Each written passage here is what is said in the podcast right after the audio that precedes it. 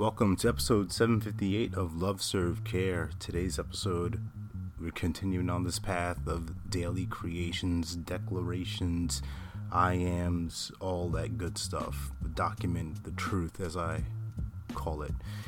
And yesterday, we, ro- we worked on being complete.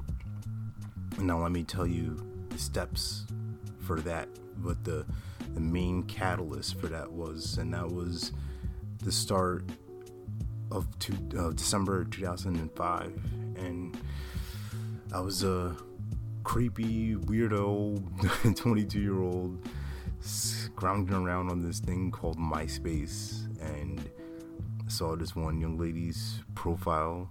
She's in my hometown or near my hometown, and I slid into the DM with the three most powerful words that have ever been spoken or typed up in the world. And they read this What's up? I mean, actually, what up? Nice pics. Yeah. W A D D U P, what up? And from that moment, life changed.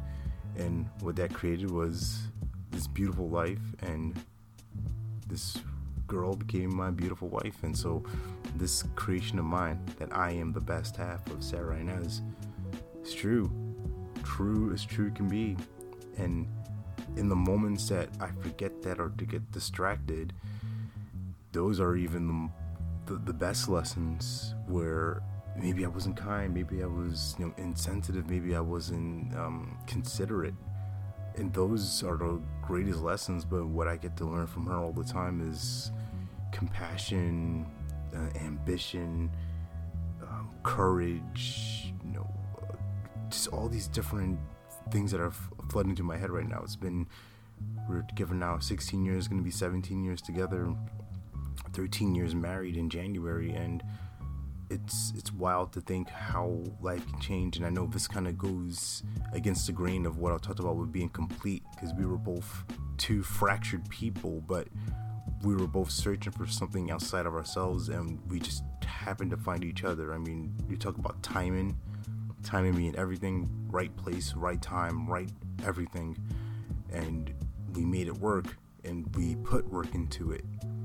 So the best half of me, where I can be silly, goofy, you know, crazy, intense, she's that too. And then she brings it to like a whole nother level. She's at this heightened state where I admire her and, and she inspires me so much. So that's what helps create me on a daily basis of recognizing that, of being open to that, and knowing that I got somebody who's got my back, and same for her.